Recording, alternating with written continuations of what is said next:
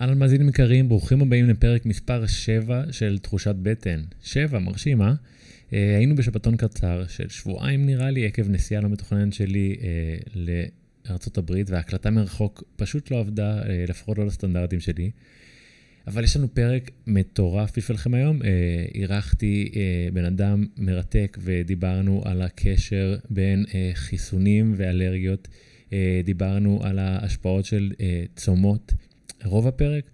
אה, דיברנו על ניקוי רעלים, אה, ודיברנו על דרכים להתמודד עם מחלות ולשפר את העיכול, ווואו, פרק מטורף, אה, שווה לכם להישאר ולהקשיב ולהאזין.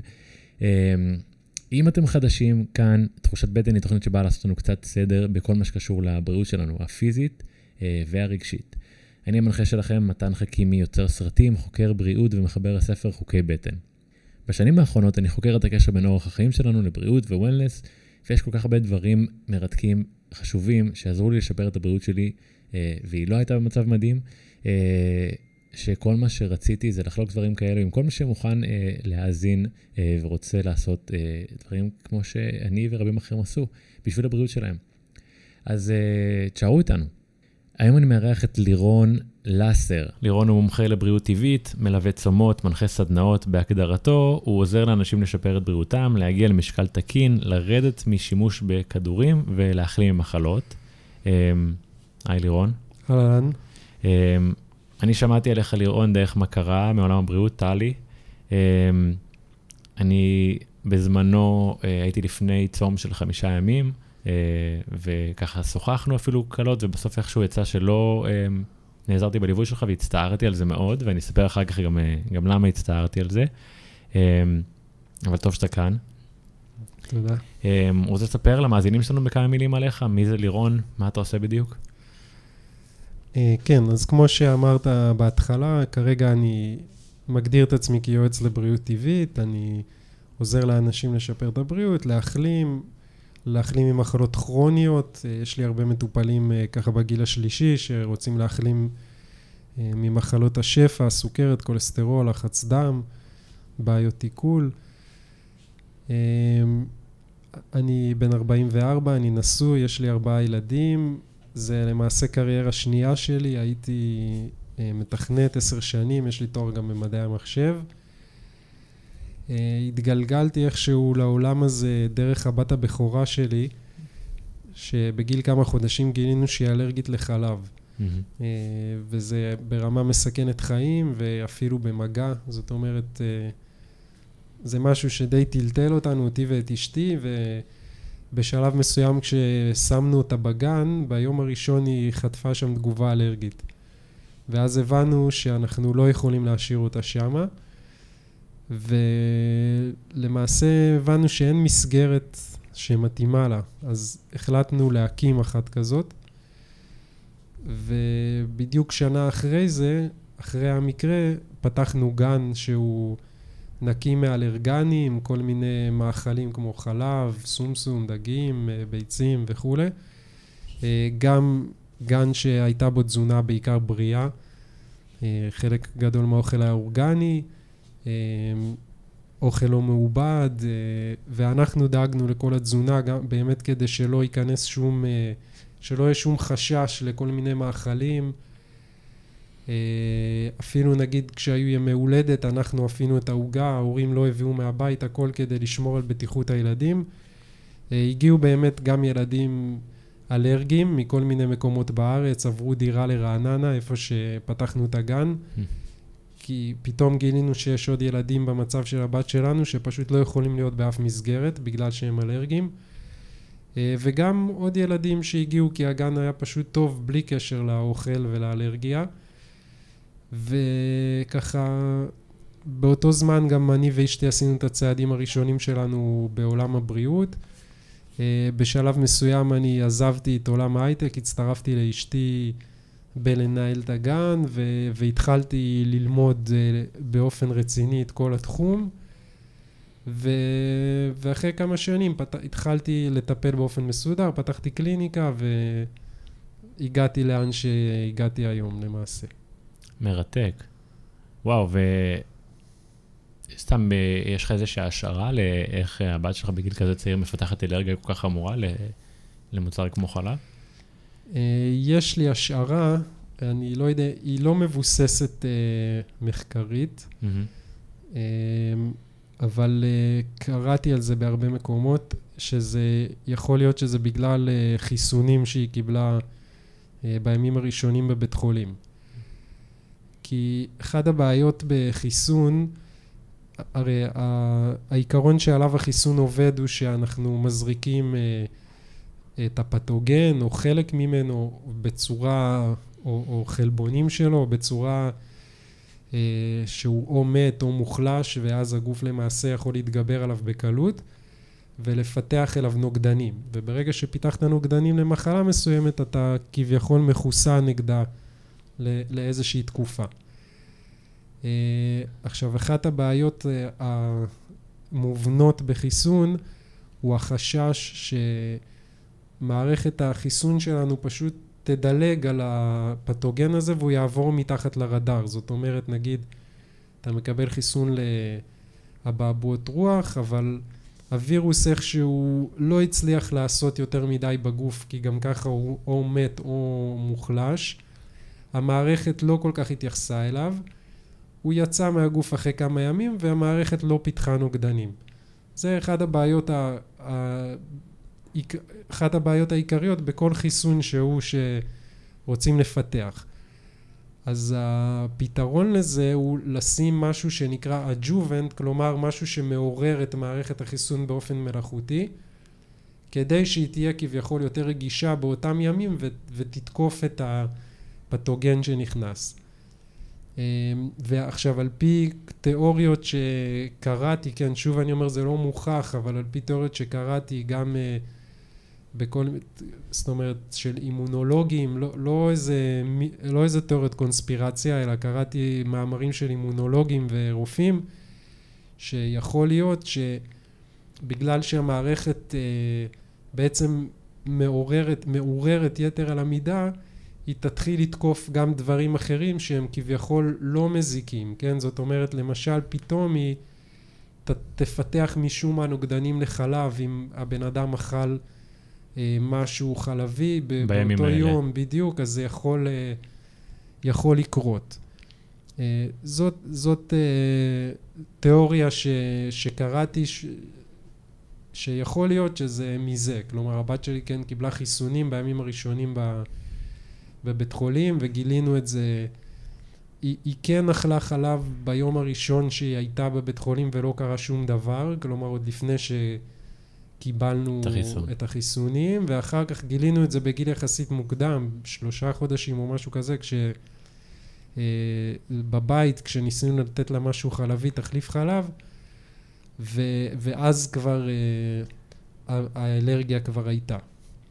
אז אה, זאת איזושהי השערה שלא יודע להגיד האם במאה אחוז היא נכונה, אבל מבוססת על איזה שהן תיאוריות קיימות. תשמע, זה מרתק מה שאתה אומר, גם מאוד רלוונטי, אמ, בהתאם לתקופה ולחיסון הקרב לקורונה, ובלי קשר, אני לא יודע, אני חושב שהשארת את הידע שלי, כי תמיד הייתה לי הרגשה שחיסונים יש בהם משהו לא אה, כל כך מדויק, כמו באמת רק לתת את, ה, את הפתוגן, ועכשיו אני מבין מה התוספת הזאת שבאמת הופכת את זה לכל כך... אה... כן. תראה, חיסונים זה נושא נפיץ, אני חושב ש... אני לא אצא טוב אם אני אצדד בחיסונים, אז חלק מהמאזינים יגידו מה הוא מצדד בחיסונים, ואם אני אהיה אה, נגד חיסונים, אז חלק יגידו עוד קונספירטור שהוא נגד חיסונים, אבל... אף פעם אפשר להיות, אה, אפשר להתאים לכל נכון. הקהלים. אבל אתה יודע, אתה רוצה להשאיר אותם, אתה נותן את האינפורמציה, ועכשיו זה תלוי בבן אדם שמאזין להחליט אם הוא ירצה חיסון או לא. נכון. זהו. אני באמת לא, לא, לא אוהב תיאוריות קונספירציה ולא כאלה, אבל, אבל, זה, אבל קודם כל, הבעייתיות בחיסונים היא, אני חושב שאין עליה מחלוקת. זאת אומרת, השאלה היא מה, מה הרווח ומה ההפסד. זה ברור שאחד מתוך כמה אנשים מפתח משהו בעקבות החיסון, לפעמים זה נזק בלתי הפיך, השאלה היא אחד מתוך כמה. והאם זה שווה את זה? האם נגיד אה, לא שווה שיהיה פה חיסון עדר נגד, אה, סתם אני אומר חצבת, אבל... ו- ונשלם על זה במרכאות בזה שעכשיו 20 ילדים חטפו איזשהו נזק, mm-hmm. כן? אז זה כמובן משנה האם זה 20 ילדים או 2,000 ילדים, כן? מה, מה המחיר שמשלמים. נכון. זה גם ברור שה, בחיסון היא לא באמת הפתוגן, כי אם אני מחסן נגד אה, חצבת, לצורך העניין, אני לא יודע בדיוק איך החיסון עובד ומה, ומה הפתוגן, האם הוא חי, מוחלש, או רק חלב, מעטפת חלבונית, אבל אנחנו, מערכת החיסון שלנו מתמודדת כל יום עם, לא יודע, עשרות, מאות, אלפים של פתוגנים, זה לא שהפתוגן עצמו גורם את הנזק, זה ברור שמה שגורם את הנזק זה החומרים מסביב, בין אם זה הג'ובנטים או, או חומרים משמרים או כל מיני דברים, כלומר זה ברור שפה הבעיה ולא דווקא בפתוגן עצמו, כי עם פתוגנים אנחנו יודעים להתמודד, מקסימום אם הגוף חלש אז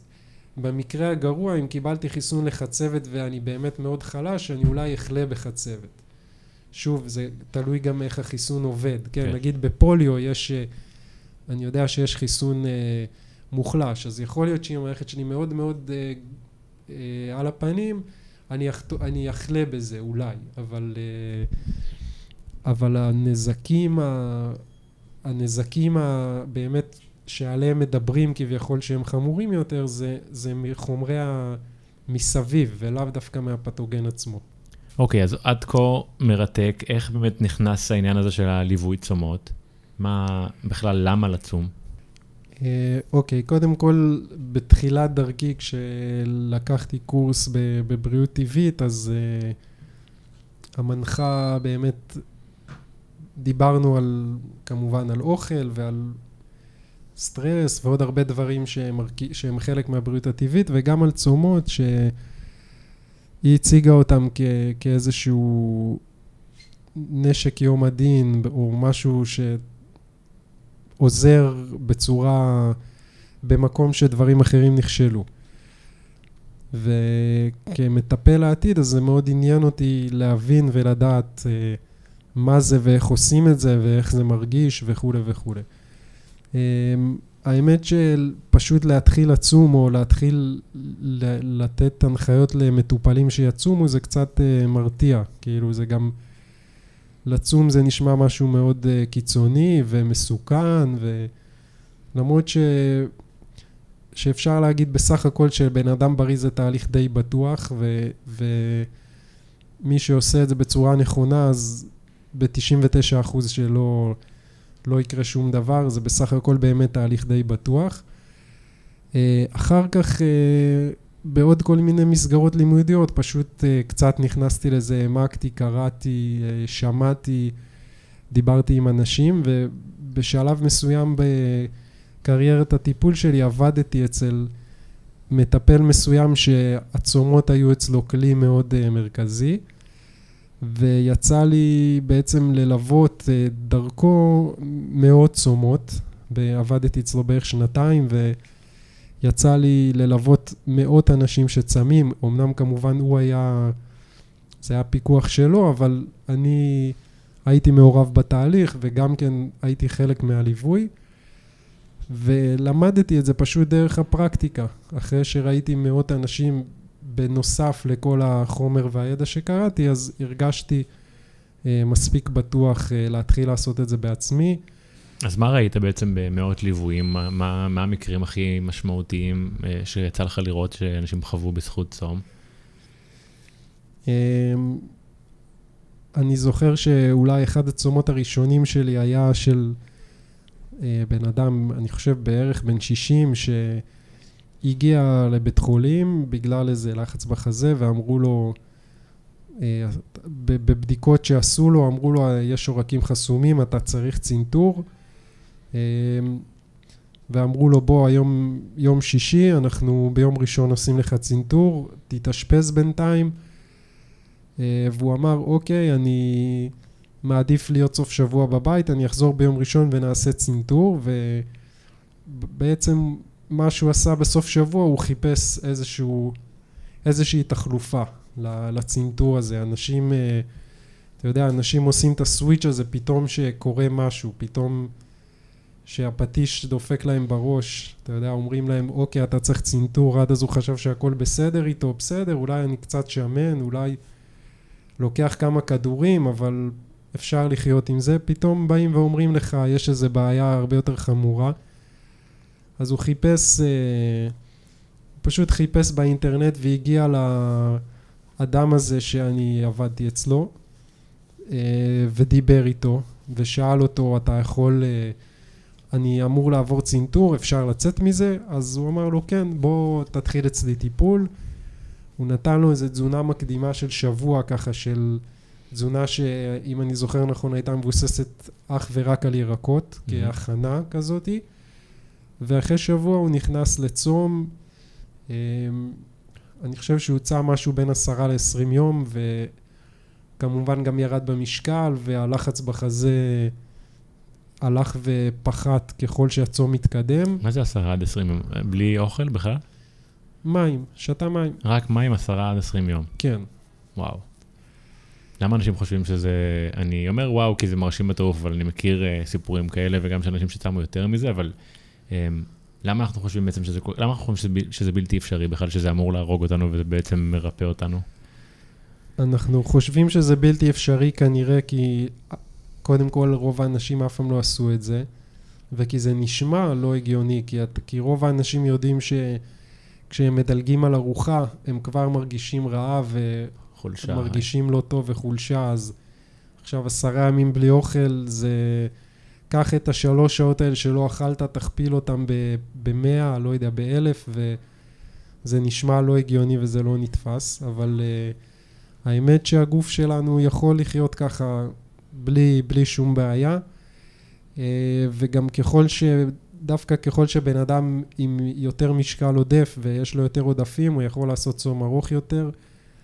אה, הצום הכי ארוך שאני אישית ליוויתי היה של 42 יום. וואו. זה, זה יחסית יוצא דופן, כן, אבל... זה משהו שבן אדם רזה יכול לעשות, אתה רוצה להגיד לי? אה, כי בן אדם שמן, בעצם מה שקורה זה שהגוף משתמש במאגרי השומן בעצם נכון, בזמן הצום. נכון, לבחור הזה היו כמה עשרות קילוגרמים עודפים, mm-hmm. זה שעשה 42 יום. אבל אנשים רזים יכולים... זה תלוי, תלוי, זה אינדיבידואלי, אבל בוא נגיד עשרה ימים בטח כל אחד יכול. וואו. אה, ויש כאלה שגם יכולים יותר, כן? יכול להיות שאחרי הצום הם יגיעו לתת משקל, אבל הם יעלו את זה די מהר. זה שווה את היתרונות של הצום.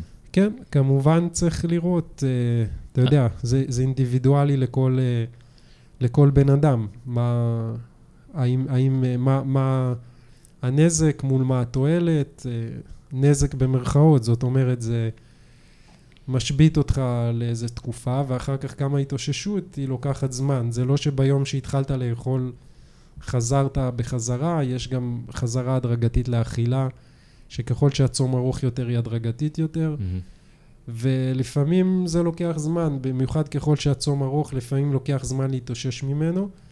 אה, לכן גם צריך לראות מה, מה נמצא פה על כף המאזניים. אם אתה חולה במחלה קשה, או סתם במחלה כרונית שאתה רוצה לשפר, אז לפעמים זה שווה את זה. אה, אם אתה סתם צם בשביל הספורט, אולי לא שווה, אתה יודע, להפסיד במרכאות אה, חודש-חודשיים מהחיים בשביל זה. הבנתי. אז בואו נעשה שנייה קצת סדר למאזינים וגם לנו. Okay. מה אוקיי. בעצם היתרונות של צום? למה לצום בעצם?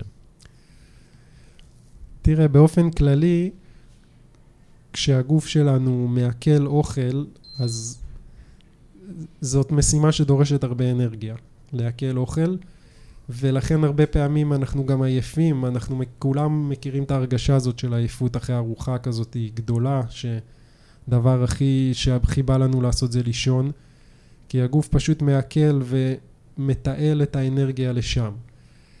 וכשאנחנו לא מעכלים, אז קורים כמה דברים. קודם כל, קודם כל לגוף יש יותר אנרגיה לעסוק בניקוי וריפוי. כשאנחנו צמים. כשאנחנו צמים, כן? כשאנחנו לא אוכלים, וזה יכול להתחיל אפילו מדילוג על ארוחה אחת. ודבר שני, הגוף, יש גם עוד תהליך שהוא נקרא אוטופגיה, שזה אומר, הגוף מנקה כל מיני uh, דברים לא חיוניים, או... או תאים מתים בעצם. או תאים מתים או חלקי תאים מתים, uh, תוך כדי, בגלל שהוא... בעצם רוצה לחסוך באנרגיה, כי, כי פתאום אין אנרגיה, שום דבר לא נכנס, ואז הוא מתחיל בתהליך אוטופגיה כדי, כדי באמת אה, לחסוך לעצמו אנרגיה, והתהליך הזה כשלעצמו זה תהליך של ריפוי, כי הוא למעשה הורג אה, תאים או עברונים מתים בתוך התא, אה, בתוך כדי התהליך. עכשיו, אה, כמובן שגם מתלווה לזה ירידה במשקל באופן מאוד דרסטי, כן? למעשה כשאתה לא אוכל כלום, המאזן הקלורי שלך שלילי, והירידה במשקל אה, קורית בצורה יחסית מהירה. בממוצע יורדים בערך כחצי קילו ליום. ככל שהצום מתקדם אז הירידה איטית יותר. אבל, אבל באופן ממוצע פחות או יותר זה, זה הממוצע. אז יש פה גם ירידה מאוד אה, מהירה במשקל, שמשפיעה גם כמובן על, על אה, מחלות מסוימות, כן? פחות רקמת שומן, זה מוריד את רמת הדלקת בגוף, זה יכול אפילו לפתוח עורקים, כמו הדוגמה של ה... הראשונה שנתתי של הבחור הזה, שהוא באמת ניצל מצנתור, כלומר אחרי הצום הוא כבר, הוא לא הלך לצנתור, הוא המשיך בתזונה בריאה ו... והמשיך בחיים שלו. אז uh, כל הדברים האלה למעשה, uh, אלה היתרונות של הצום שגורמים לו להיות כל כך עוצמתי וכל כך יעיל. מדהים. אמ, אז אם נשאל רגע אמ, מה הסכנות, אז אתה אומר לדעתך, אמרנו על זה כמה מילים, אבל האם יש סכנות? האם בן אדם צריך לפחד מלצום? האם הזמן משנה את הסכנה? אה, יש כמה סכנות. קודם כל, צריך, לא כל אחד יכול להתחיל לצום, ולא כל אחד כשיר לצום, אוקיי? בדרך כלל, אה, יש, זאת אומרת, יש כמה מקרי חולי שבהם עדיף לא לצום, אוקיי? הדבר הכי בולט ובסיסי זה אם יש בעיה בתפקוד כליות. הכליות עובדות מאוד קשה בצום כי יש פינוי ריאלי מוגבר ו... ויש עליהם עומס מאוד גדול, ואדם שיש לו בעיה בתפקוד כליות זה יכול לגרום אפילו למצב שהכליות שלו יקרסו. ולכן בן אדם שהוא בריא ואין לו איזושהי בעיית כליות אה, ידועה, אז אה, לרוב זה בסדר, אבל יש אנשים, אה, יש הרבה מחלות כרוניות שמדרדרות את תפקוד הכליות, כמו למשל סוכרת ולחץ דם, אז במיוחד אצל אנשים כאלה שכבר חולים הרבה שנים ולוקחים כדורים, במיוחד אם הם לא מאוזנים, אם הלחץ דם לא מאוזן או הסוכרת לא מאוזנת, אז צריך פשוט לבדוק ולראות שהכליות שלהם מתפקדות בצורה מספיק טובה כדי שהם יהיו, אה, קשיר, כלומר, שהם יהיו כשירים לצום, mm-hmm.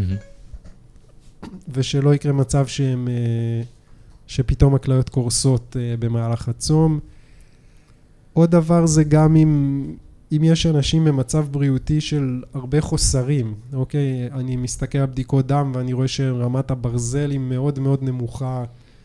מאגרי הברזל כמעט ריקים ו- וכאלה, אז אני לא אמליץ לבן אדם להתחיל בצום.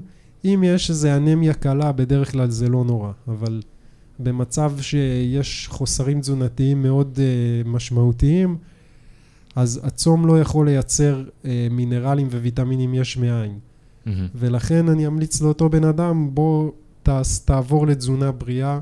תמלא את המאגרים. תמלא את המאגרים, בדיוק. גם באופן כללי, אני...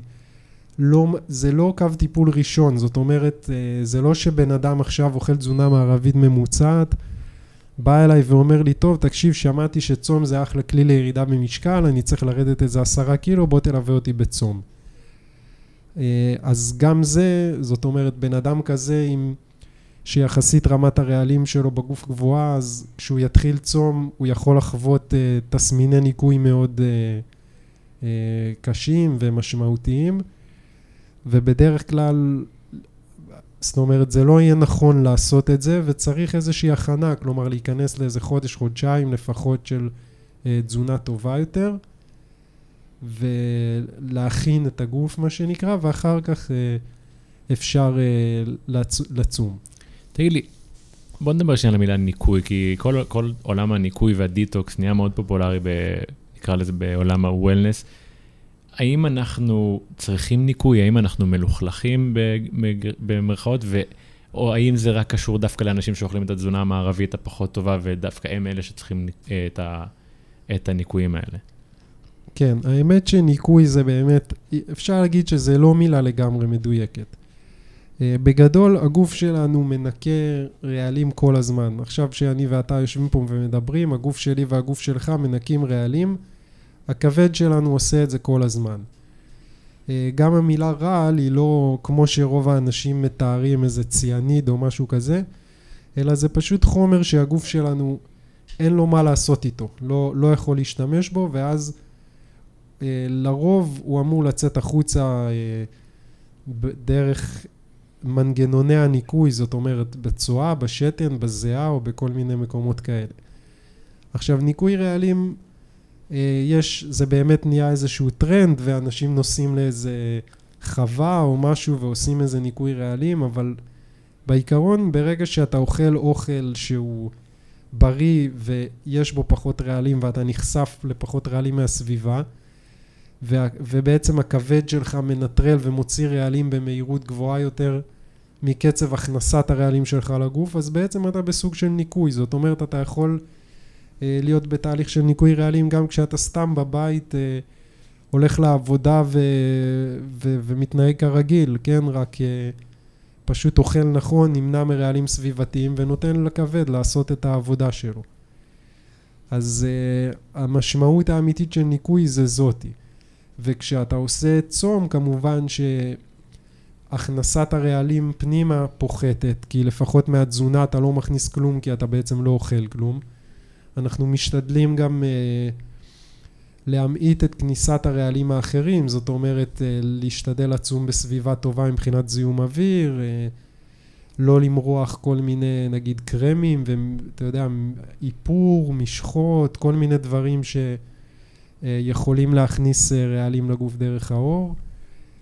אה, סבונים, שמפואים, כאילו כן. להשתמש כן. בדברים טבעיים, ו, וזה בעצם, זה בעצם ניקוי בצורה יותר uh, עוצמתית, אפשר להגיד. אז בעצם אנחנו נרוויח יותר מש, מצום מים לעומת uh, כל ניקוי אחר. זה שאני מבין ממך? כן, בגדול כן. מה דעתך על, על, על, על הפופולרי ביותר, הצום מיצים? צום עצים הוא גם טוב. אני, יש לו יתרונות, בהשוואה לצום מים יש לו יתרונות וחסרונות. היתרון העיקרי שלו הוא שאתה יכול, יש לך אנרגיה קצת יותר, כי אתה בעצם בכל זאת מכניס קצת קלוריות לגוף, ואתה יכול ברמה מסוימת לתפקד יותר uh, בשגרה. להרבה אנשים uh, אין את הזמן או את היכולת לעצור באמצע החיים ולהגיד, אוקיי, אני עושה צום של שלושה שבועות, ועוד שבוע התאוששות ואני לוקח חודש חופש מהחיים. אה, יש עבודה, משפחה, התחייבויות, אתה יודע, אז, אז זה הרבה פעמים קשה. בצום עצים אפשר להיות פעיל יותר אה, ולהרגיש קצת יותר אה, ערני. אני, דבר חשוב שצריך להבין על צום עצים, צום עצים צריך להיות מורכב בעיקר ממיצי ירקות, לא ממיצי פירות. כי רמת הסוכר הגבוהה בפירות, שבאכילה רגילה היא, היא בסך הכל בסדר, כי... כי היא מועטת בגלל הסיבים. בדיוק, גם בגלל הסיבים וגם בגלל שאנחנו צריכים ללעוס והכול, אבל תחשוב למשל על כוס מיץ גזר שאתה שותה, יכול להיות בה אולי חמישה גזרים, mm-hmm.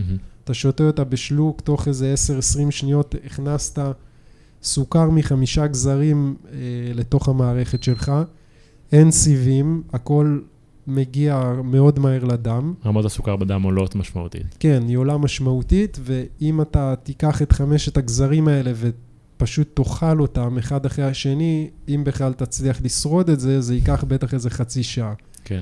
ויש סיבים. והעיכול ייקח הרבה זמן. ו... והעיכול, וסיבים, והסוכר ייכנס מאוד לאט. ולכן אה, צום מיצים צריך להיות שמורכב בעיקרו מירקות, אה, יש כאלה אפילו שמדללים את המיצים במים. אה, אבל עדיין יש בזה קלוריות ואתה מכניס קצת משהו ואתה בדרך כלל באנרגיה יותר גבוהה אה, מצום אה, מים. וגם אתה נותן פה מנוחה למערכת העיכול, כי למעשה אין סיבים והמערכת ממש בקושי עובדת, והרבה פעמים זו חלופה טובה לאנשים ש... יש להם בעיות עיכול ורוצים רוצים לעשות איזה ריסטארט למערכת העיכול, אז גם צום עצים יכול בהחלט להיות אופציה טובה. איך בוחרים את הצום המתאים לצורך העניין לבן אדם, או למי זה מומלץ בערך? כי אם לצורך העניין בן, מאמין, בן אדם בריא יכול להיעזר פשוט ביום שתיים של צום, ובן אדם שיש לו עכשיו סרטן לצורך העניין, או סוכרת, או חוסר חסמת ארוכים, הוא זה שצריך בטח את הצום הארוך יותר. אז איך אתה, איך אתה מבדיל שמקבל מטופל להחליט כמה הוא יצום או לא? אז כמו שאמרת, באמת הרבה פעמים זה תלוי ב, במחלה עצמה. אה, יש מחלות שאפשר לדעת תוך כדי מה קורה. כן, למשל, אה, לחץ דם גבוה, אתה מתחילים את הצום בלחץ דם מסוים ולאט לאט זה יורד, אז אנחנו רואים שהבעיה במרכאות נפתרה, לפעמים הלחץ דם יכול קצת לעלות בחזרה אחרי הצום, אבל בגדול יש לנו אינדיקציה מסוימת. אבל יש מחלות שאין לנו אינדיקציה, למשל, אה, למשל סוכרת, נגיד. אז בן אדם סוכרתי שאפילו לוקח כדורים, הוא מזריק אינסולין, הוא מתחיל לצום, בדרך כלל מהר מאוד הסוכר יורד כי הוא לא אוכל שום דבר, והסוכר נשאר נמוך במהלך כל הצום, אבל אנחנו לא יודעים מה יקרה כשהוא יחזור לאכול. זה, זה... אין לנו שום יכולת לדעת את זה. אז במקרים כאלה זה באמת יותר מסתמך על uh, סטטיסטיקה וניסיון עבר. אני יודע למשל שהיו לי מטופלים קודמים עם סוכרת פחות או יותר ברמה הזאת, הם צמו 21 יום וזה עזר להם, אז אני אמליץ למטופל גם פחות או יותר על אותו אורך. Mm-hmm. והרבה פעמים בוא נגיד ככה, יש איזשהו תהליך שהגוף מאותת לנו בסוף הצום שהוא הגיע, שהוא בעצם סיים את הניקוי ועכשיו הוא רוצה שנאכל. אמ, זה מתבטא הרבה פעמים, פתאום אה, הלשון נהיית ורודה, כי בדרך כלל בצום הלשון אה, לבנה, יש עליה כמו חיפוי לבן כזה, mm-hmm. ופתאום תחושת הרעב מתעוררת, כי... בדרך כלל מהר מאוד בתחילת הצום תחושת הרעב נעלמת. זה אולי אני אגיד את זה ב, בסוגריים, שחלק מהאנשים ששומעים אותנו אומרים, אוקיי, הבנתי הכל, אבל איך אני, איך אני יכול להחזיק את תחושת הרעב הזאת? הרי קשה לי לדלג על ארוחה אחת אפילו. אז בדרך כלל אצל רוב מוחלט של האנשים, תוך יום-יומיים תחושת הרעב נעלמת, ואין להם שום בעיה עם הרעב, חלק, אה, אני יכול להגיד לך למשל על עצמי, שאני עשיתי צום לפני כמה שנים, עדיין אה, המשכתי להכין אוכל לילדים שלי, נגיד ארוחות וזה, וזה לא, לא הפריע לי, לא רק שלא אכלתי, אלא אפילו להתעסק עם אוכל ולהכין אוכל. כי תחושת הרעב נעלמת ואתה לא, בוא נגיד, בדרך כלל זאת הבעיה האחרונה שצריך להתמודד איתה בצום. אז מה הבעיות שמתמודדים איתן בצום? לרוב אה, חולשה, mm-hmm.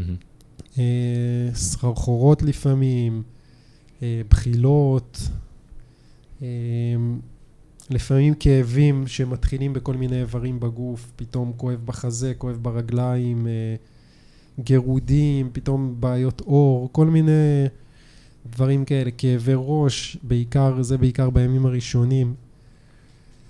אה, אני עשיתי לפני כמה שנים, לפני שנתיים, צום של חמישה ימים. באמת אני אגיד שהרעב לא היה. תחושת רעב זה לא הייתה בעיה, אחרי כמה ימים באמת אה, נהייתי חלש, ואני המשכתי רגיל, עבדתי והכל, ושביום השלישי-רביעי כבר היה לי קשה לעלות במדרגות, מחולשה בשרירים ברגליים. אבל מה שהיה דווקא מאוד מרענן זה שלא הייתי צריך להתעסק באוכל. כאילו, בתור בן אדם שאוהב לאכול, ואוהב לאכול בריא, אז אני כל הזמן מחשבות, איך אני אוכל, מתי אני אוכל, כמה אני אוכל. ופתאום היה לי כמו, אה, אתה יודע, שקט מחשבתי כזה, כי היה משהו אחד שלוקח המון זמן מהיום שלנו, שלא הייתי צריך להתעסק בו, זה היה דווקא נחמד מאוד. זה נכון, אתה צודק, באמת אין התעסקות באוכל, ולהרבה אנשים זה טוב באמת. יש הרבה אנשים שמספרים לי על סוג של רעב פסיכולוגי, כלומר, אומרים לי, אני חולם על אוכל בלילה, אני מדמיין אוכל, אני חושב על הארוחה הראשונה אחרי הצום. האוכל מדבר אליי. כן, כל מיני דברים כאלה, אבל זה בדרך כלל פסיכולוגי וזה לא באמת אה, תחושת רעב. אז אם אני חוזר רגע למה שהתחלתי להגיד קודם, אז באמת כשהגוף מאותת לנו שהוא הגיע לסוף, אז גם תחושת הרעב חוזרת. אה, הרבה פעמים גם ה... פתאום הכוח, פתאום יש מרץ, אחרי שהיית חלש מאוד כל הצום, אז זאת אומרת, יש כל מיני סימנים כאלה שהגוף מאותת לנו שעכשיו הצום נגמר והוא צריך אוכל. אבל אה, מהניסיון שיש לי אצל, בדרך כלל זה לא מגיע אצל רוב האנשים, כלומר, חלק גדול מהאנשים שפונים אליי בשביל לצום באים עם איזשהו מספר מהבית, כלומר, אני רוצה לצום עשרה ימים, עשרים יום, ארבע עשרה יום, זה קורה הרבה פעמים. אמ, וחלק אה, שואלים אותי כמה אתה מציע וכולי, ולפעמים אני מציע, וחלק אומרים בוא נתחיל ונראה ונזרום, ובדרך כלל אחרי כמה ימים הם מגבשים לעצמם איזשהו מספר פחות או יותר, לפעמים זה יגיע ליומיים אחרי, יומיים לפני, אבל הם מגבשים את זה. בוא נגיד שה... סוף התהליך וזה שהגוף מאותת לאכול זה יכול לקחת הרבה זמן. רוב ה... בוא נגיד 99% מהאנשים שאני מלווה הם לא מגיעים לזה. הצום נגמר כי... או כי פשוט נמאס להם, או כי יש להם מה שנקרא החיים מחליטים בשבילם, כן, הם לקחו חופש לזמן מסוים והם צריכים לחזור לעבודה. אולי הם הגיעו ליעדים שהם רצו. יכול להיות, לפעמים גם, נגיד בן אדם... אה, רוצה גם לרדת במשקל, אז הוא אומר, כשאני אגיע ל-80 קילו אני מפסיק. ועכשיו, הגוף יכול עוד uh, להמשיך עוד הרבה, אבל הוא מבחינתו השיג איזשהו יעד ו... ומפסיקים. או שמראש, למשל, הם שואלים אותי, יש לי בעיה רפואית כזאת וכזאת, על כמה זמן אתה ממליץ, אז נגיד אני אגיד להם 14 יום, אז אומרים, אוקיי, אז הם יצאו 14 יום, מסתיימים 14 יום, והם יתחילו לאכול, גם אם הגוף לא הגיע לסוף הניקוי. אני, אוקיי, אני אשאל אותך משהו, אני אספר רגע על עצמי, אז באמת, בזמנו שעשיתי את הצומת הארוך, אמ, ולא נעזרתי בליווי, אז אני גם רוצה לדעת מה קורה בליווי, אבל אני גם אספר, אה, ואני אגיד לעוד שאלה שיש לי, זה שאני, אמ, כשלא השתמשתי בליווי, לא ידעתי את החשיבות של איך לשבור צום, אה, שבדיעבד גיליתי על בשרי שאם לא שוברים צום, צום נכון, זה סוג של פוגע בתהליך אפילו. אני סיימתי צום והתחרתי על כל מזון שאי פעם רציתי לגעת בו, כי אמרתי, אוקיי, נתתי חמישה ימים למערכת העיכול שלי לנוח, היא בטח התחזקה פלאים, ועכשיו אני אוכל את המוצרי חלב הלא מפוסטרים שהזמנתי מאיזה חווה בפנסילבניה בזמנו, ופירות וירקות ובשר נע, והתחרתי באמת. ו- ובסוף כאילו קיבלתי כמו איזה וירוס כזה של 24 שעות, אז, אז באמת כאילו, איך בן אדם יודע אה, לחזור לאכול, לפי מה, ו- ובאמת מה, מה אתה עושה בליווי, מה היתרון במלווה אה, בתהליך של צום. אוקיי, okay, אז קודם כל, החזרה לאכילה חייבת להיות הדרגתית. בניגוד למה שאתה אה, עשית ולמה שחשבת, אז נכון שמערכת העיכול נחה, אבל היא צריכה לחזור לפעילות באופן הדרגת, הדרגתי. כלומר, דברים לא פעלו, המיצי קיבה לא הופרשו כמעט, המלחי מרה לא הופרשו, האנזימים לא עבדו, זה צריך לחזור לאט לאט. וככל ש... ככל שהצום ארוך יותר, אז החזרה לאכילה היא הדרגתית יותר. כלומר, צמת יומיים, אתה יכול להתחיל לאכול ביום השלישי כרגיל, כמו שאכלת, אבל צמת 21 יום, אז החזרה לאכילה, אני, אני אומר שככלל אצבע, פחות או יותר, תהליך החזרה לאכילה לוקח חצי מהזמן של הצום. אז מה, בן אדם שצם 21 יום, עשרה ימים, בהדרגתיות תחזור לאכול את מה שהוא אוכל? כן, אז כן. אז מה קורה בימים הראשונים או בשעות הראשונות? בדרך כלל מתחילים אה, עם איזה פרי עסיסי בכמות מאוד קטנה, משהו כמו 100 גרם, לפעמים אפילו בצומות ארוכים אפשר להתחיל אפילו באיזה מיץ פירות או מדולל קצת במים. אה, ככה בדרך כלל ב, בימים הראשונים, גם ככל, שוב ככל שהצום ארוך יותר זה מתארך יותר, אבל בימים הראשונים בעיקר אה, ארוחות של פרי קטנות, כל ככה איזה שעתיים, ככל שהזמן עובר אז מגדילים את הארוחה וגם את המרווח בין הארוחות, ואחר כך בהדרגה ממשיכים לשלב אה, מאכלים אחרים, ירקות, ירקות מבושלים, קטניות, דגנים, שומנים, בדרך כלל זה ה... הדבר האחרון שמשלבים, ו, ו, ואז, זה, שוב, זה גם תלוי כל אחד לאיזה תזונה הוא רוצה לחזור, כן? גם אם אתה חוזר לתזונה טבעית או טבעונית, אז אנשים נגיד שרוצים לחזור לרואו פוד, אז הם לא ישלבו אוכל מבושל בתהליך החזרה, ואנשים שכן רוצים לשלב אוכל מבושל, אז ישלבו אותו בשלב מסוים, ובסוף אה, את השומנים, כמו שאמרתי, ואז בעצם בערך אחרי אה, חצי מזמן, מאורך הצום, אתה מגיע למצב שאכלת, שאתה אוכל את כל המרכיבי התזונה שלך, ומשם אתה בעצם ממשיך הלאה. אז מה אתה עושה בעצם ב- בליווי? מה קורה ביום-יום? ה- ה- הליווי הוא, הוא מתחלק לשני חלקים. קודם כל, אני באמת עושה הדרכה על, אה, לכל אחד ש, שמתחיל לצום. אני גם מסתכל על הבדיקות דם, כמו שאמרתי, לראות שאין חוסרים, שאין בעיה בכליות, ש, שבאמת מטופל יכול לצום. אה, ואני אני מסביר לו מה קורה, מה הולך להיות, לאיזה דברים הוא צריך לצפות. אה, אצל אנשים שאף פעם לא צמו, יש הרבה פעמים חשש, כאילו, מה, מה יקרה, ויהיה לי ככה, יהיה לי ככה, ויש להם גם הרבה שאלות, אז אני גם עונה לשאלות. במהלך הצום, גם המטופל עושה בדיקות אה, באופן יומי של אה, לחץ דם, דופק ו- וסוכר. Mm-hmm. אז אה, גם לגבי זה אני מדבר איתו, מסביר לו, מנחה אותו, קצת מסביר לו על מה הערכים התקינים, מתי הוא, פתאום יש איזו תוצאה שהוא חריגה, כמובן שהוא תמיד יכול לדבר איתי, אבל שיבין מה בגדר הנורמה ומה לא. אה, בצומות מעל עשרה ימים אני גם אה, מבקש מהמטופלים ללכת לעשות בדיקות דם בקופת חולים מדי כמה ימים, כדי לראות שרמת האלקטרוליטים בסדר, שאין איזה ירידה או עלייה בנתרן, אשלגן ודברים כאלה. אה, אז בעצם זאתי ההכנה, אני מסביר לו, אומר לו מה אמור להיות, מוודא שהכל בסדר, שהוא יודע איזה מים לשתות, איזה...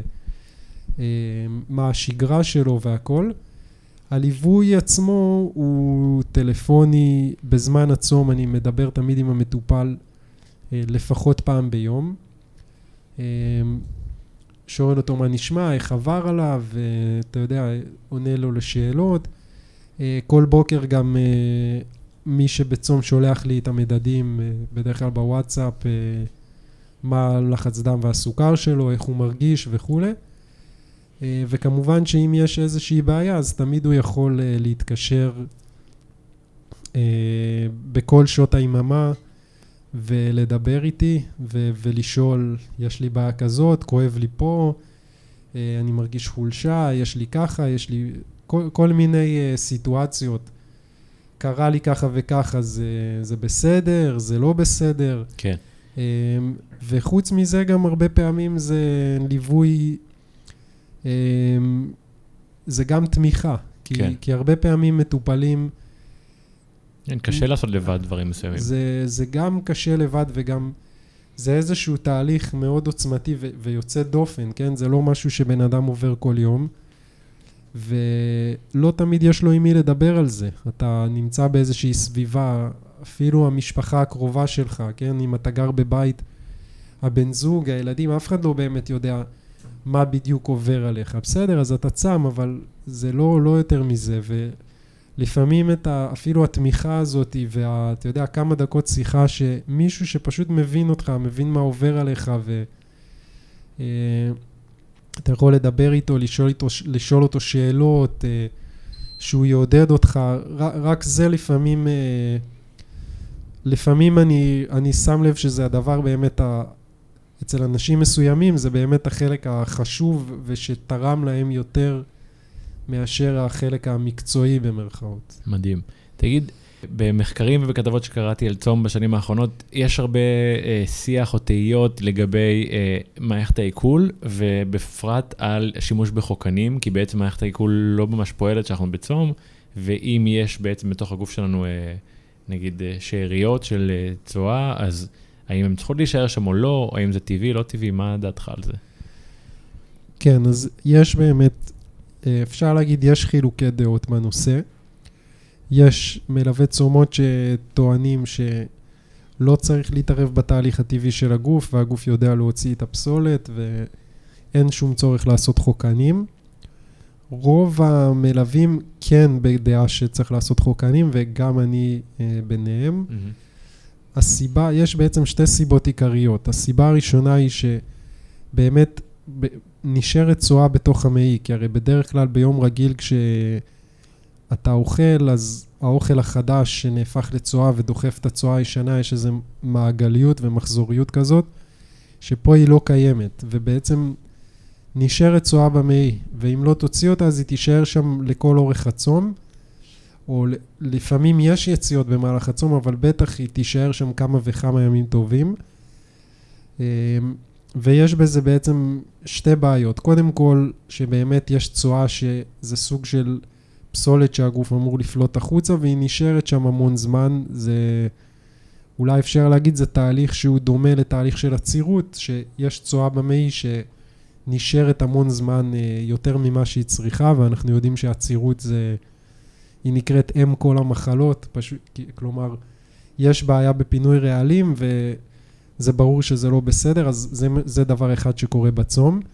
דבר שני, הצואה הזאת הולכת ומתקשה, כן? היא נשארת שם הרבה זמן ויש חשש שביציאה הראשונה שתהיה אחרי שתחזרו, אחרי שהמטופל יחזור לאכול, היא תהיה, אז היציאה תהיה מאוד קשה וכואבת, אה, עד אפילו גרימה של דימום וטחורים.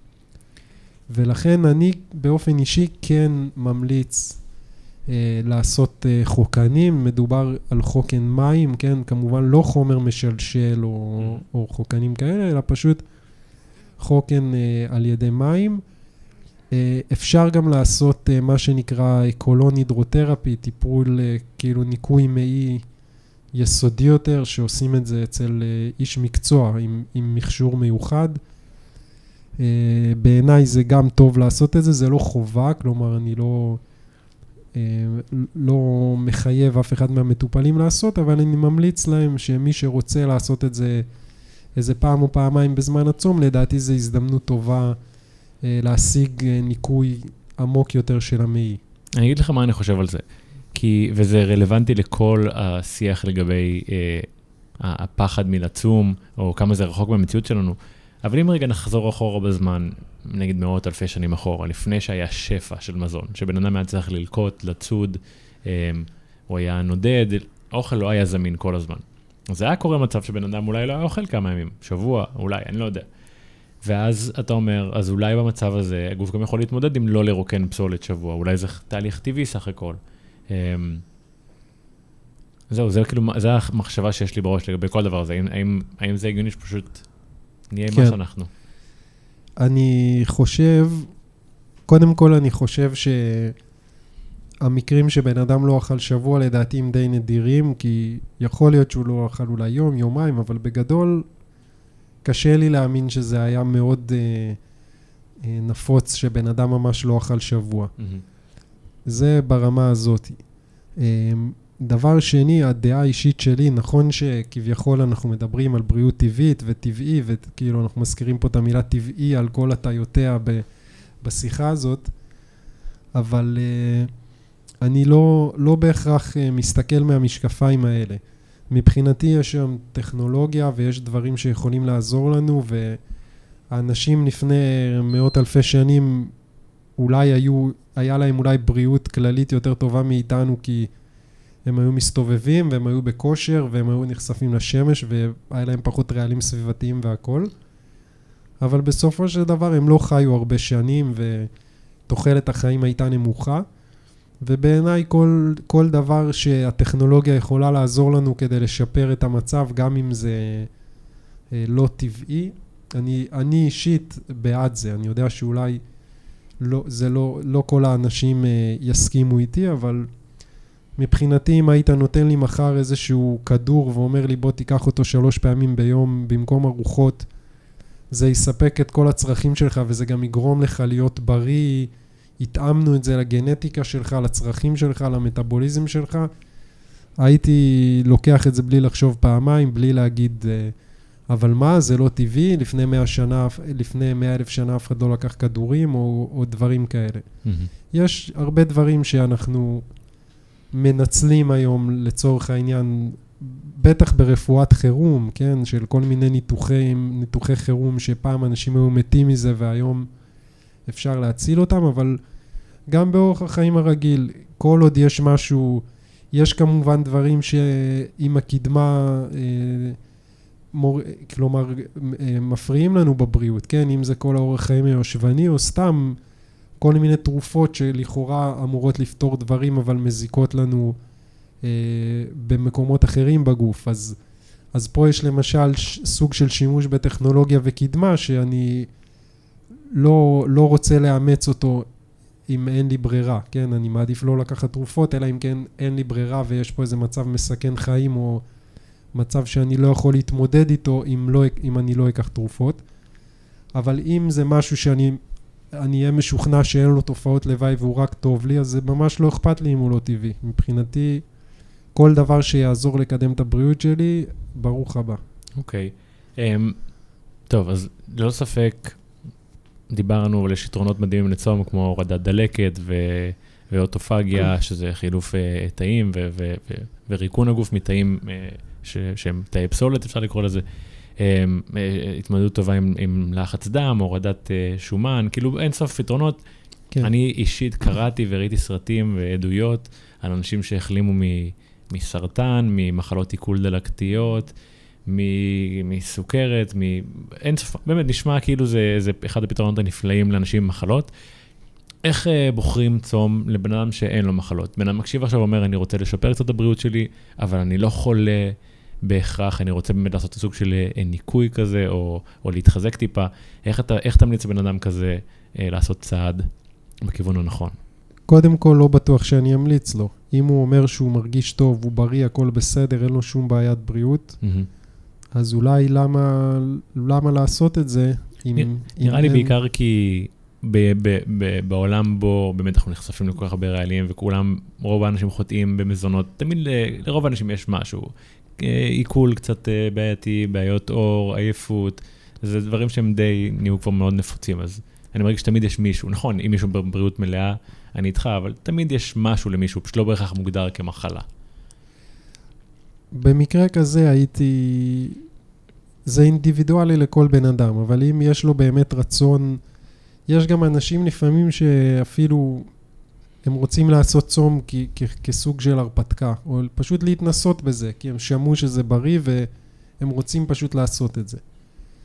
אני הייתי ממליץ במצב כזה על, על צום בינוני, זאת אומרת משהו בסביבות העשרה ימים, אה, זה לדעתי מספיק.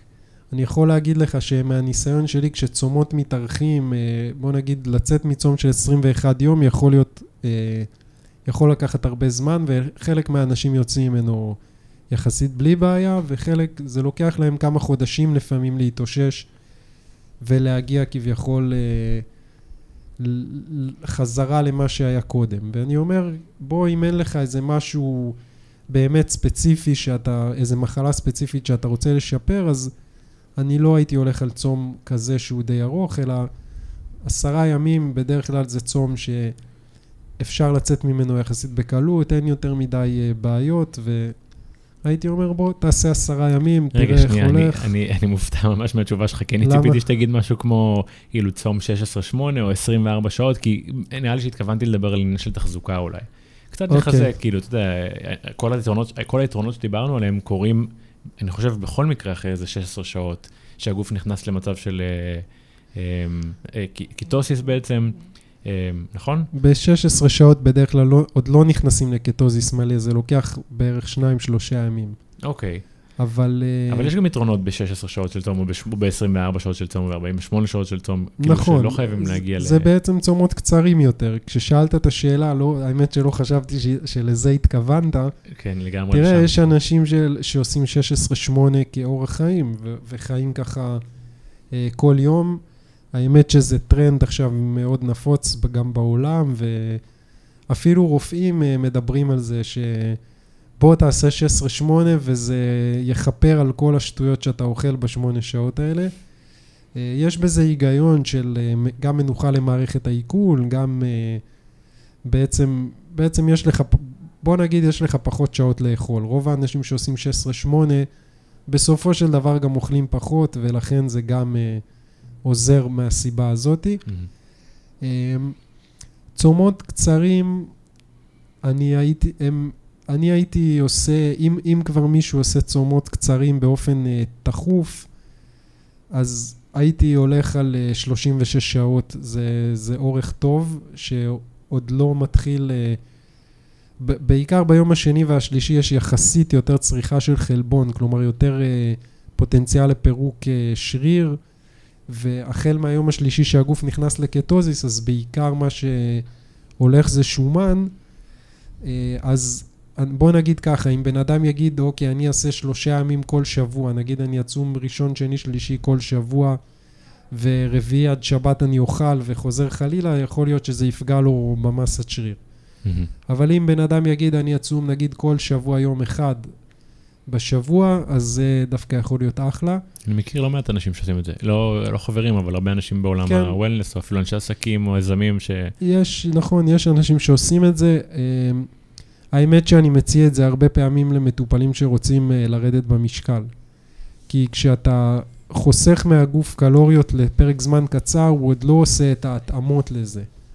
זאת אומרת, אם לצורך העניין אתה תחליט לחתוך, עד נגיד אתה רוצה לרדת במשקל ואתה תחליט לחתוך 300 קלוריות מהתפריט היומי שלך, ואתה, ואתה תגיד, אוקיי, בחישוב שבועי יוצא לי שאני מוריד 2,100 קלוריות, וככה אני ארד במשקל. אז, את- אז בעד, אתה אומנם תרד במשקל, אבל לאט לאט הגוף שלך יעשה התאמות, ובעצם הצריכה הקלורית הבסיסית היומית שלך תתחיל לרדת, כן? הרי אתה לא תישאר כל החיים בגירעון קלורי, אתה לא תרד במשקל עד אינסוף, כן? אתה בסופו של דבר תיעצר, ומה יקרה? מתי זה יקרה? זה יקרה שבעצם הגוף שלך יפחית את צריכת הקלוריות היומית שלו, יוריד אותה ב-300, ואז אתה עוד פעם תהיה בעצם מאוזן. ועכשיו, מה קרה? מה ההבדל במצב שלך בין לפני תחילת התהליך ואחרי? יכול להיות שירדת בכמה קילו, אבל גם הצריכה הקלורית היומית שלך ירדה ב-300 גרם. ב-300 קלוריות, סליחה, כי זה התהליך שקרה. גם ככל שאנחנו נחסוך מהגוף קלוריות, הגוף לומד לה, להסתגל לזה ובעצם להיות חסכן בעצמו ולהוריד את רמת חילוף החומרים. אבל אם במקום להגיד שאתה תחתוך 300 קלוריות, אתה תגיד בוא אני אעשה אה, יום אחד צום בשבוע, אז אם בערך אתה, חוסה, אתה צורך 2,000 קלוריות ביום, בעצם אתה מוריד מהשבוע שלך פחות או יותר את אותו מספר קלוריות, אבל בשאר הימים אתה נשאר על הרמה הגבוהה יותר של הקלוריות, והגוף שלך עדיין יפעל כאילו הוא מקבל יותר קלוריות. זאת אומרת, זה שיום אחד בשבוע פתאום תחסוך ממנו, זה לא כל כך יערער אותו עד שהוא יבין במרכאות מה קרה. אתה חוזר לצרוך את רמת הקלוריות הרגילה שלך, ו, ובעצם הגירעון הקלורי הכללי נשאר אותו דבר. אז הרבה פעמים אני ממליץ למטופלים, בעיקר לאנשים ש, שרוצים לרדת במשקל. אה, תעשו יום צום בשבוע, זה יכול לתת לכם איזשהו בוסט, לזרז את העניין. אה, אני אגב יודע שהרבה bodybuilders, שרירנים, משתמשים ב-16-8 או ב-24 שעות, אה, אה, כי כי, אה, גם הורמון גדילה משתפר בזמן הצום, מתחזק. נכון, הורמון גדילה, כן. למרות שפה יש איזה... צריך... זה, יש להם חישובים באמת מאוד מדויקים של כמה קלוריות הם אוכלים וכמה הם צורכים והכל. אני, אז אני לא יודע אם הם עושים את זה באופן קבוע, יכול להיות גם שאולי יום בשבוע או משהו כזה, האמת ש... אפילו אני, אני יודע שיש מאוד בטרנד הזה נגיד ארוחה אחת ביום, שזה אומר כאילו כל יום 24 שעות בין ארוחה לארוחה. אה, כן, ארוחה אחת ביום... נראה לי ארוחה מאוד מאוד גדולה על השרירנים נכון. האלה. כן. אמ, אני חושב שלבן אדם רגיל זה פחות יעבוד, ארוחה אחת ביום. מהמם. כי קשה באמת לקבל את כל אבות המזון בארוחה אחת. בטוח. ו... וזה יכול, אפשר לעשות את זה נכון, אבל לדעתי באופן ארוך טווח זה יכול להוביל אה, לחוסרים או לבעיות. אני מכיר הרבה אנשים שאוכלים ארוחה וחצי ביום, זאת אומרת, הם אוכלים ארוחה אחת מאוד גדולה, ומתישהו במהלך היום אוכלים עוד איזה נשנוש, זה יכול להיות איזה, נגיד, כמה פירות עם אגוזים או משהו כזה, ו... אבל יש להם ארוחה אחת אה, גדולה יותר. מהמם. אמ, אז, אז לג... עכשיו לגבי, אם נחזור לצומות הקצרים, אז עוד, עוד אה, הזדמנות שאפשר לעשות צום קצר זה באמת באיזושהי מחלה אקוטית. פתאום אתה חולה נגיד בשפעת ויש חום וכאלה, אז אפשר גם אה, לצום איזה יום, יומיים, שלושה ככה. זה יכול לעזור לגוף אה, להחלים, גם כי האכילה בעצם לוקחת אנרגיה. צורכת עוד אנרגיה. אה, ובעצם גם בדרך כלל, זה בעצם מה שאתה אומר, זה להקשיב לגוף, כי בדרך כלל כשבן אדם יש לו מחלה כזאת... אה, נכון, לרוב התיאבון יורד. יורד, כן. התיאבון יורד, ואז באמת להקשיב לגוף. ובדרך כלל יגידו לך, תאכל בכוח, אבל תאכל משהו, תתחזק. כן, יש בדיחה כזאת על מה עושה איכר פולני שיש לו שתי תרנגולות ואחת חולה, אז הוא שוחט את הבריאה ומבשל לחולה מרק עוף כדי שתבריא. אז אה, אותו דבר פה, אתה יודע, האימהות והסבתות באות עם המרק עוף, בוא תאכל, אתה צריך לגדול, אתה, אתה צריך להתחזק, להילחם במחלה, האמת שזה בדרך כלל אה, ההפך. ההפך הוא הנכון. אה, כן, וגם הרבה פעמים בבעיות כמו קלקול קיבה או משהו כזה, שאתה יודע, פתאום אכלת איזה שטות, או אפילו סתם הגזמת ויש לך עכשיו כאבי בטן, אז הרבה אנשים אומרים, טוב, תאכל אורז. אני, לא, כן, אבל אפשר, פשוט לא לאכול. פשוט לא לאכול בדיוק איזה 24 שעות לצום, זה יכול לסדר את, ה, את הבעיות. אה. לפעמים, דרך אגב, הרבה אנשים שיש להם מעי רגיז ודברים כאלה, ב- בצום אפילו קצר של יומיים שלושה, זה יכול להשתפר פלאים. וואלה, כן, מדהים. זה בדרך כלל גם צומות כאלה של יומיים שלושה, הם לא צריכים ליווי, עדיין לא קורה משהו, אתה יודע, אם, אם אתה בסך הכל בן אדם בריא, אז לעשות יומיים שלושה של צום אה, אפשר גם בלי ליווי, ואתה יכול אה, פשוט אה, ככה לקחת הפסקה, לנוח יומיים שלושה, לחזור לאכול, אפילו לא כל כך צריך בהדרגה, אחרי צום שהוא די קצר, וזה משהו ש, שאפשר לעשות מדי פעם. טוב, תשמע, לירון, הגענו לסוף. אני חייב להגיד שהיה לי מרתק ולמדתי ממך אה, מלא.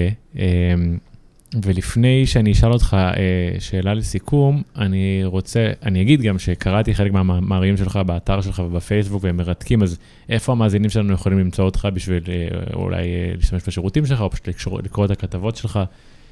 אה, כן, אפשר באמת לחפש, פשוט לכתוב בגוגל את השם שלי, לירון לסר, אה, להגיע לאתר שלי, למצוא מאמרים, לפנות אליי אם צריך, יש שם אה, ב- בצור קשר.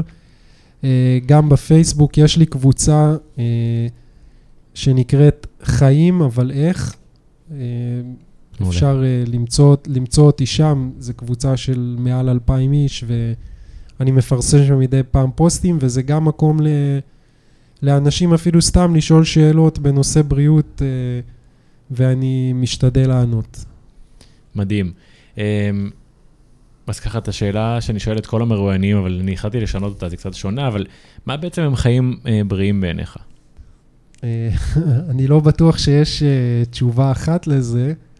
חיים בריאים, לדעתי, זה חיים שאנחנו, שמקיפים לא רק את התזונה, אלא גם פעילות גופנית, אה, בריאות מנטלית, אה, רוגע, זאת אומרת, אה, יש אנשים שאולי אוכלים בריא ו- ועושים ספורט, אבל הם כל היום בסטרס והם עובדים בעבודות לחוצות, וזה גם פוגע להם מאוד בבריאות. החיים בריאים זה בעצם בכל האספקטים, זה תזונה, זה כמו שאמרתי, פעילות גופנית, סטרס, אה, חיים מלאי משמעות, שיהיה לך מה שנקרא למה לקום בבוקר, אה, שיהיו לך חברים, אנשים שאתה אוהב, אנשים שאוהבים אותך, שיכולים לעזור לך, כן, גם דרך אגב, כל עניין הקהילתיות הוא תורם מאוד לאורח חיים בריא ובכלל לחיים טובים ובריאים. מאמין גדול בזה. כן, ערבות קהילתית וערבות הדדית, אה, בכל ה... פשוט בכל התחומים, אה, בכל התחומים האלה, אה, וליהנות מהחיים כמובן. זה, זה בעיניי חיים בריאים. זה, אומנם אנחנו תמיד מדברים על תזונה, אבל הדברים האחרים הם חשובים לא פחות. מדהים. אגב, אה, אפרופו, אה, דיברנו קודם על ניו יורק, אבל אני חזרתי לארץ בשביל קהילה. זה מה שהיה חסר לי בחיים ש... שהיו לי בחו"ל בשנים האחרונות, ו... ואני מרגיש איך זה משפיע לי על הנפש בצורה אה, משמעותית מאוד. אז אני לגמרי מתחבר למה שאמרת. מעולה. אז ממש ממש אה, תודה שבאת. תודה שהאזנתם לנו. אה, אנחנו נשמח אם תדרגו אותנו ותחלקו את התכנים איתנו, זה יהיה לנו לכבוד, זה יהיה לי לכבוד אם, אה, אם תחלקו את התכנים האלה, ככה שכמה שיותר אנשים ייחשפו ו- וילמדו מהאינפורמציה הנהדרת הזאת. שיהיה אחלה שבוע ונתראה בשבוע הבא.